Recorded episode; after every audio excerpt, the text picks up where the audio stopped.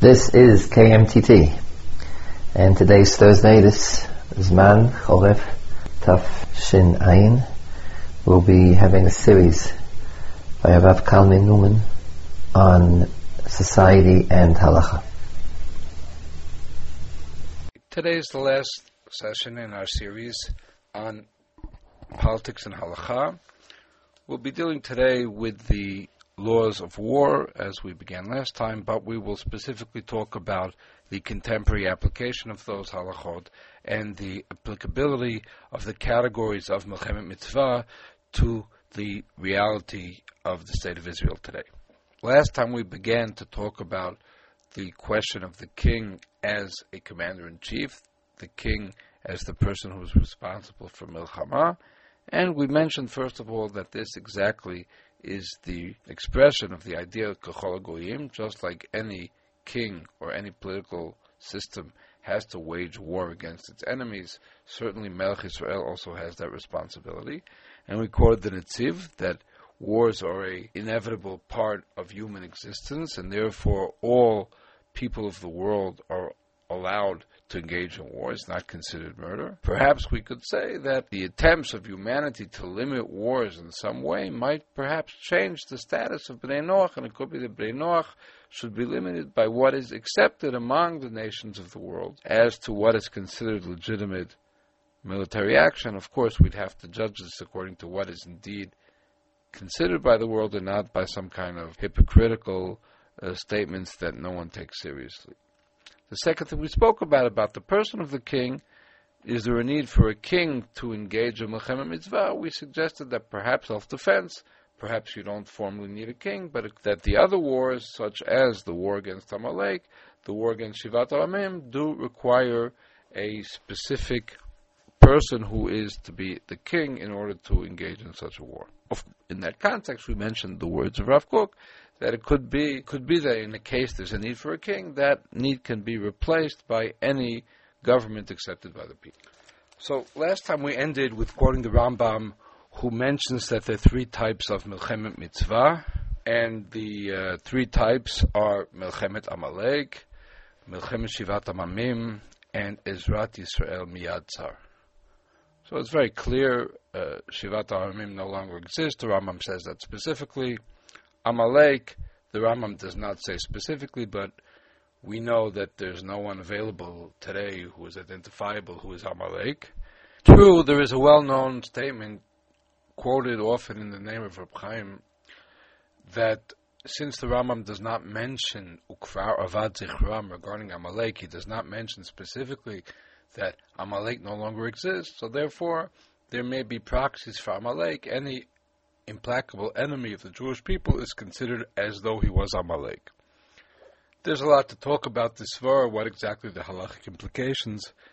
Suffice it to say, for now, it certainly does not mean that any person of a community that is waging war against Israel automatically has the dinim of Amalek. That certainly is not, I think, what Reb meant to say, but that really has to be discussed in another context. Uh, so the only category, according to Rambam, that is applicable is Ezrat Israel Miyad Tzar. Uh, on the other hand, the Ramban, in his additions to Sefer Mitzvot, mentions the conquest of Eretz Israel as a mitzvah, and there are different ways of understanding the Ramban. In a nutshell, one approach, which is held by many contemporary, uh, especially Zionist uh, poskim Rabbanim, is that the Ramban indeed holds that there is a mitzvah which exists even today, not only to live in Eretz Israel, not only to settle Eretz Israel, Yeshivat Eretz Israel, and Yeshuv Eretz Israel, but there is also a mitzvah of kibush Eretz Israel. There is a mitzvah to conquer Eretz Israel, and that mitzvah, like all other mitzvot of war, uh, is applicable even in a case of pikuach nefesh. It takes precedence over pikuach nefesh because every war, by definition, once we say that there is a mitzvah to wage a war, it takes precedence over pikuach nefesh. Another approach, uh, represented especially by Rav Nachum Rabinovich from Yeshivat Adumim, uh, who has written a number of articles to show that, in his opinion, the Ramban never meant to refer to conquest by war as part of the mitzvah Yishuv Eretz Yisrael. Indeed, there is no mitzvah to engage in war, and the kibush Eretz Yisrael does not override the principle of pikuach nefesh. A third approach, which I believe is presented by Rav Israeli, is that at one time there was a mitzvah of kibush, but bismanazeh, nowadays there is no mitzvah of kibush. So there are three approaches. Again, according to many people, there is indeed a mitzvah of kibush Eretz Yisrael today, and that is often quoted as a source for the prohibition to return territories, even in the case of pikuach nefesh. In order to do that, we would have to paskin according to the Ramban. We'll see perhaps later that that position can be substantiated even according to the Rambam, who does not believe that there's a mitzvah of kibush Eretz Yisrael because he doesn't mention it as a type of Mechemet Mitzvah. Clearly, the only types of Milchamot that are applicable today are Melchemet Mitzvah. As we saw last time, Melchemet Reshut requires the intervention surely of Sanhedrin, perhaps of Urim and Tumim, and in any case, the uh, the fact that these institutions do not exist today certainly preclude the possibility of engaging in Melchemet Reshut today. So, whatever the intention of Melchemet Reshut, if we see Melchemet Reshut as a religious war which is, intends to uh, expand the Dvar Hashem and is part of the uh, imposition of Sheva Mitzvot B'nai Noach on the entire world, as some understand the Rambam is saying, or if we just see uh, Reshut as the legitimate actions to expand Gvul Yisrael, to expand the power of Yisrael. This puts into brackets the whole question of the moral understanding of the category of Melchemet Arashut, which certainly does raise ethical problems.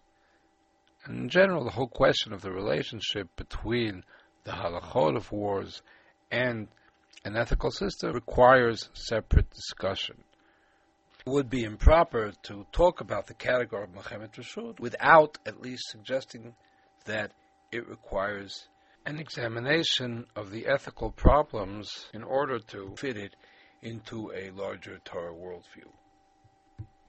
The whole law of Mechemet Rashud is not applicable today, and therefore, when we talk about the contemporary applications of the law of Milchama, we are dealing with Mechemet Mitzvah, of Milchemet Mitzvah, and more specifically of Ezrat Yisrael Miyad Regarding wars of self-defense of Ezrat, Yisrael Miyad we have basically three questions that have to be clarified.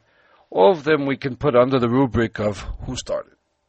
How do we define exactly what is Ezrat Yisrael Miyad one is the discussion based on the Sugya and Sota. The Sugya distinguishes between different types of war, whether it's mitzvah, chovah, reshut. According to the conclusion of the Sugya and Sota, the Machloket Tanaim is regarding lemute nochrim telo leite alayu, in order to prevent the non-Jews from attacking us. And there's a machloket whether that's considered Mechem Mitzvah or Mechem Reshut. As I said, the Lashon of the Rambam is Ezrat Yisrael Miyadzar, and the commentaries on the Rambam indeed disagree. What exactly is the Rambam talking about? Is Ezrat Yisrael Miyadzar Ba'alehem precisely the case of preventative war, and the Rambam Paskins, therefore, that preventative war is considered a Mitzvah to save Israel from the enemy who is about to come on them? Or does he emphasize Habalim who has already come, and therefore only that is a Melchem Mitzvah, but a preventative war, preemptive war, is not considered a Mitzvah, and therefore has to be uh, legitimated only through the procedure of Melchemet Rishut, which, as we know, does not exist today. So, therefore, among the Mefarshei Rambam, there are different approaches. There's a whole range of approaches. According to some, one is allowed to engage in a war only if the enemy is already actually attacked. Some say that if there's a state of belligerence, that's already sufficient. And some say only if the enemy is preparing for attack. And some say that it's enough that there be a potential enemy, that's enough to justify a Melchem Mitzvah to attack the enemy. These questions are not theoretical because, as a matter of fact, the entire Israeli strategic posture is based on the assumption that Israel cannot allow itself to be the first one to be attacked. Israel has to preempt in order to uh, win wars. We all remember what happened in 1973 when Israel decided, for whatever reason, to accept the first blow uh, and not to preempt. That created part of the great problem of the Yom Kippur War, and therefore believes that it cannot allow itself to be the second one to uh, engage in a war, and therefore the criteria of who shot first might not necessarily be helpful.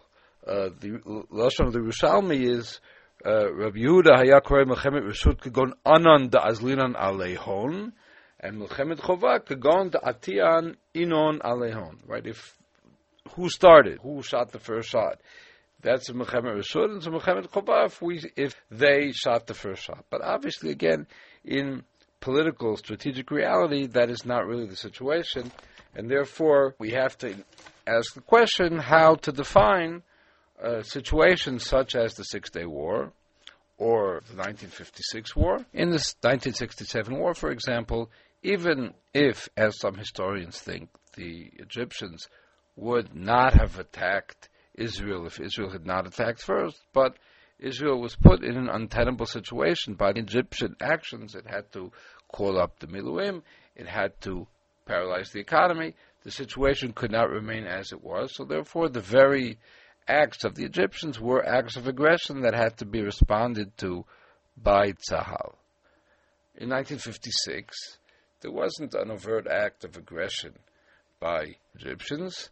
There was a need that the Egyptians had to be taught a lesson. That is really a kind of preemptive war, and to the best of my knowledge, there was not an extensive halachic discussion about it at the time, especially since some of the strategic considerations of the War of 1956 were not made public until many years afterwards.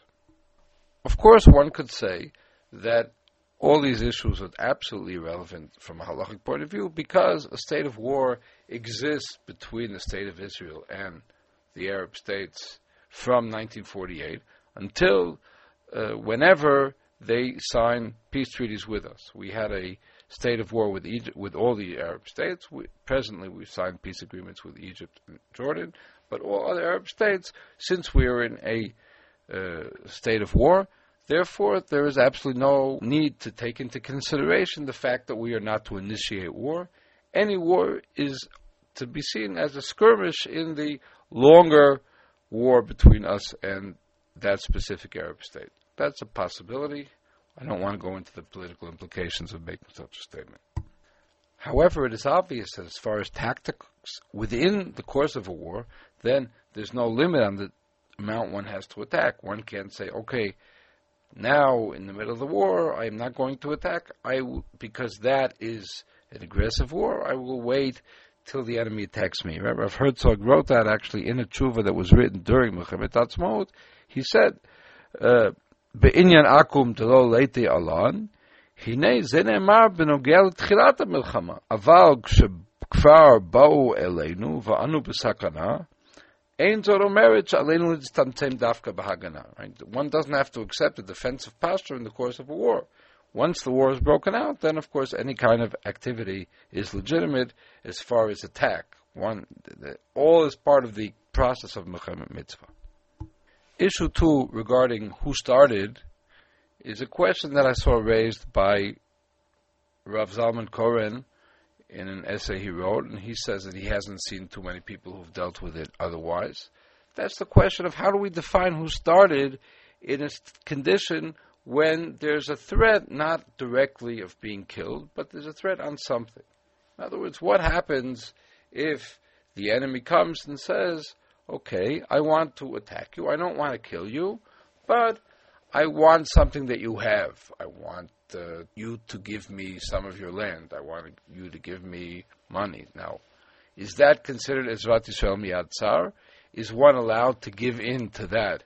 If one is convinced, obviously, that that will be the limit of enemy's demands, does one have a right to say, no, I will not give? This is, of course, somewhat akin to the situation of Baba Machteret. I won't go into the analysis of Baba Machteret, but Baba Machteret certainly is an unusual halacha and does it the same thing exist in a public realm, on one hand, is it permitted to make those concessions, or maybe one is obligated to make such concessions in order to prevent a war?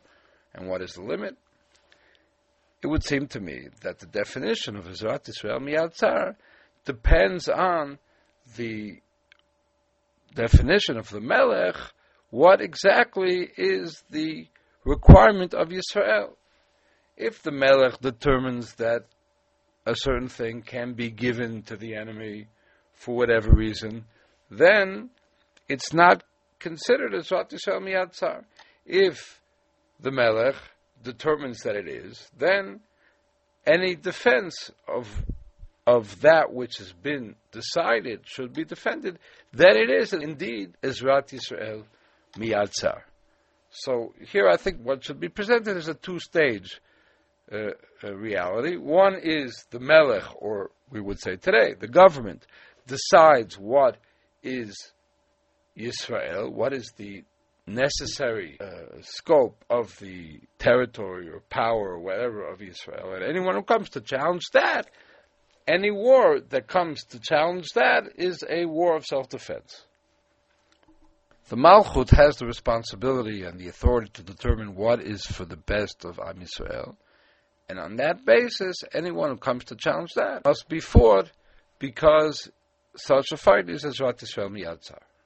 So that, as I hinted before, even if one doesn't accept the position of the Ramban that there's a mitzvah of kibush Eretz Yisrael, but one could definitely make a case that if the Melech or whoever is entrusted with the powers of the Melech decides that a certain place has to be defended at all costs, then that indeed creates a situation of Milchem Mitzvah, even if one does not believe it, there's a mitzvah l'chatchila of kibush Eretz Yisrael.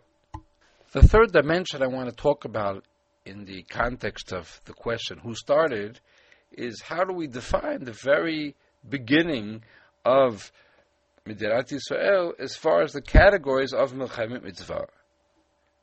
As it were, the ground zero of Medinat Yisrael and of Milchamot Yisrael. The problem is, when we have a stable political situation, when there is a state, when we have a clear example of where there are borders, then it's clear the party that attacks is the aggressor, is the kovesh. And whoever defends is Ezrat Yisrael Miyatzar if we are attacked in such a way. Then there is Ezrat Yisrael Miyatzar. But in a situation where there is lechatchila no clear political organization, so how do we define what is self-defense? Who is the attacker and who is the defender? And we know even historians aren't exactly unanimous about who shot the first bullet of the War of Independence and exactly what were the circumstances that brought about the War of Independence. These things were far from being self evident. Just to give an example, there's a tshuva written by Rabbi Meshulam Roth in Tshuvot Kol Mevaser. Meshulam Roth was a Zionist rabbi who, after the state was established, was one of the first people who called for saying Hallel with the bracha on Yom HaTzmaut.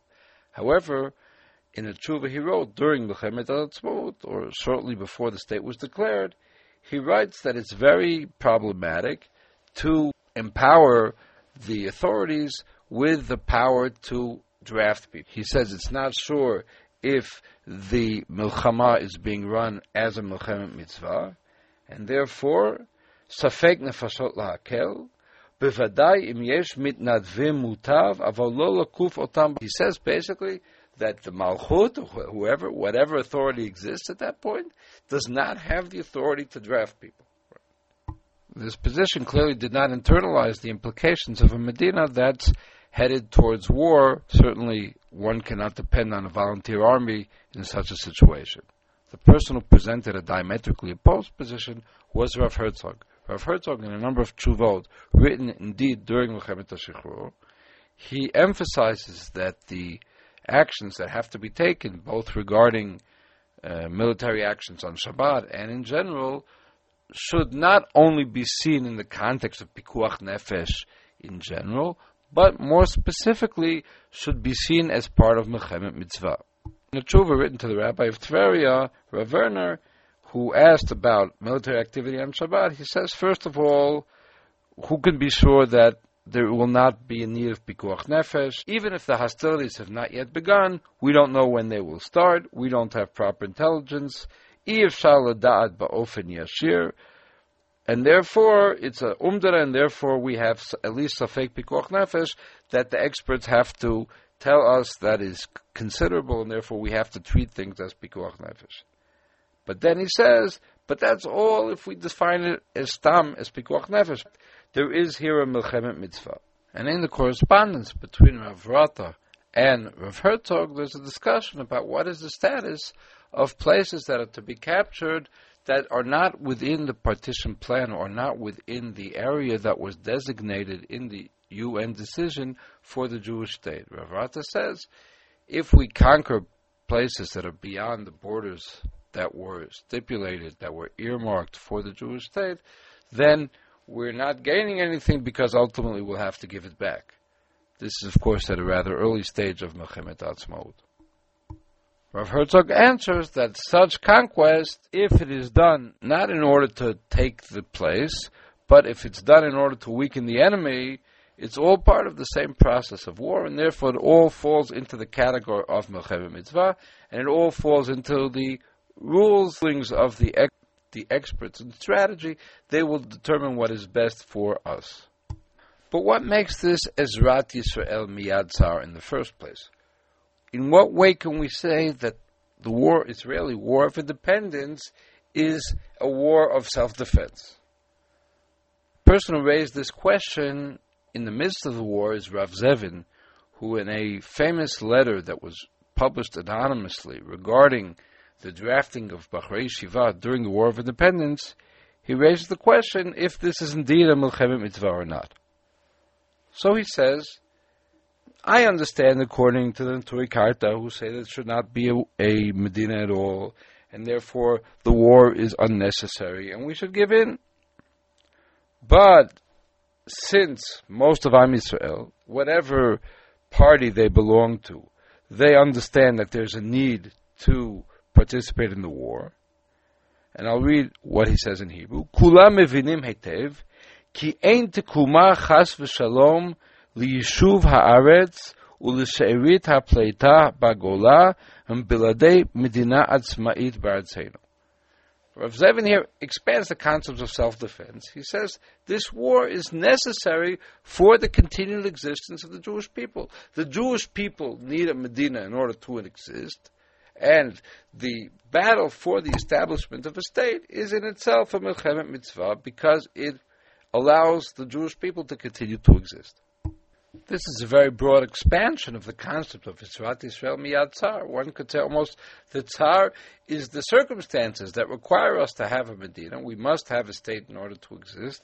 And therefore, preventing us from having a Medina is endangering us. And then he says, of course, Lo anachnu matkifim. We didn't want the war, but uh, the war is created because of the people who want to prevent us from having our own state. In an article of Rav Herzog, which was not published in the time, was published only later in Techumin, he defines in another way why the Israeli War of Independence is a war of self-defense. And it has to do with the question, who started? And he says, הרי הסתפקנו בחלוקה, ולא באנו עליהם לכבוש כל הארץ מידם. אלא שמגמתם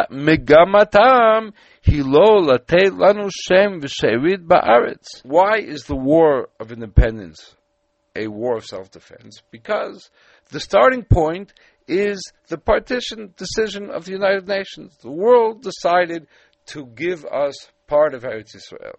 Once the world decided to give it to us, then we have the right to defend it. And any attack on that creates a situation of self-defense. And Rav Herzog adds, of course, that the conclusion from the Shoah is that without a state, the Jewish people are, will always be endangered by their enemies. And therefore, uh, even when the Arabs say that they will allow the Jews to remain in Eretz Israel as a minority, we can't believe them. If they receive the entire land, then they will certainly not allow us to stay. Yasu shmad v'gerushin banu Yoshvei Eretz Yisrael, and therefore, again, the War of Independence is a war of self-defense. So the approach of Rav Zevin and Rav Herzog is basically that it's not important who shot the first shot.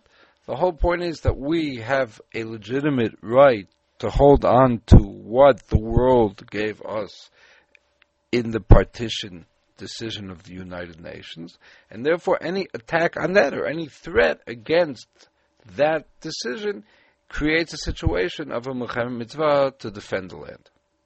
Who does not accept that rationale? If we think about it, it's not surprising. Rav Yehuda Kook, in an essay that he wrote in a booklet in Iyar Tafshin Chet, just with the declaration of the state, calling on people to serve in the army in defense of the Medina, he, of course, goes into a halachic discussion regarding the halachic obligation to serve in the army. So first he deals with a category of Rodef and Hatzalah. We won't go into that. But then he describes why this war is indeed Ezrat Yisrael Miyad Tzar. And he says basically that the return of Am Yisrael to Eretz Yisrael began already in the First World War with the reestablishment of Jewish military power, the Jewish brigades, and continued in the establishment of the British Mandate, which was an acceptance of the world that Eretz Israel should belong to the Jewish people, and the fact that the mandate did not keep its purpose and that the authorities of the mandate did not fulfill their original goal of, of keeping Eretz Israel for Am Yisrael, that has nothing to do with it. But nevertheless, we have a situation where the world has accepted our right to Eretz Yisrael, and therefore we have a legitimate right to fight for Eretz Yisrael. So basically, Am Yisrael is doing what it's supposed to do, to return to the land, and anyone who interferes with that return to the land is creating a situation of Ezrat Yisrael Miyatzar. Why doesn't Rav Yehuda mention the fact that we've been authorized by the UN to establish a state, and therefore any attack on the state is uh, creates a situation of Ezrat Yisrael Miyatzar? The answer is obvious. Rav Yehuda opposed the UN resolution. He opposed the partition of Eretz Yisrael, and therefore he couldn't use the decision which calls for a partition as a basis for the starting point of Ezrat Yisrael Miyatzar. The starting point of Ezrat Yisrael Miyatzar at most is the British Mandate, which included all of Eretz Yisrael.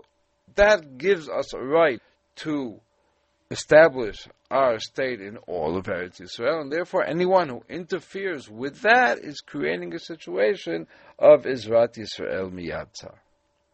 Interestingly enough, Rav Zevin, who, as we said, in 1948 defined Milchemet Ha'atzmaut as a Milchemet Mitzvah because it's Ezrat Yisrael Miyad Tzar, because it's coming both to save the Jewish people as a whole. Rav Zevin then did not mention the consideration of the conquest of Eretz Yisrael as one of the things that makes it a Melchemet Mitzvah.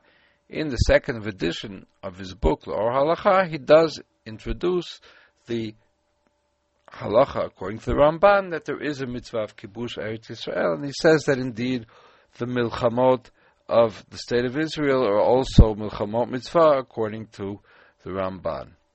And then later, in the later article, he says that all the wars the state of Israel has fought, the War of Independence and the 1956 war and the Six Day War, they are all to be considered considered milchamot mitzvah because they are all under the rubric of Ezrat Yisrael Miyatzar. With this, we have completed the last shiur in the series about halacha and politics. I hope I succeeded in giving some insight into some of the basic issues regarding halacha and politics, both in the classical sources and in the treatment of contemporary poskim since the establishment of the State of Israel. I hope we also managed to show that despite the work that's been done, much remains to be done, much study has to be devoted, and there has to be a lot of halachic creativity in order to be able to apply the halacha to the new reality we have. Maybe an appropriate way of ending the series of shiurim would be the very ending of the Rambam of Hilchot Melachim. The Rambam ends Hilchot Melachim with the discussion of the ideal king, Hamelech HaMashiach. The Rambam ends with the halachot that are both the ending of Hilchot Melachim and the ending of Mishneh Torah as a whole. לא נתעבו הנביאים והחכמים ימות המשיח לא כדי שישלטו על כל העולם, ולא כדי שירדו בגויים, ולא כדי שינשאו אותם העמים, ולא כדי לאכול ולשתות ולשמוח. The prophets and the wise men did not yearn for the days of the Mashiach in order to control the world, in order to oppress the non-Jews, or to be higher than all the other nations, and certainly not to eat or to drink or to be happy. אלא כדי שיהיו פנויים בתורה וחוכמתה, ולא יהיה להם נוגש ומבטל, כדי שיזכו לעולם הבא. But so that they will be able to be free in order to devote themselves to Torah and to wisdom, and there will be no one to oppress them, so that they will be able to gain eternal life. And in that time there will be no hunger, no war, and no jealousy. And the entire world will only be devoted to the knowledge of Hashem. כי מלאה הארץ תאה את השם כמים לים מכסים. אמן.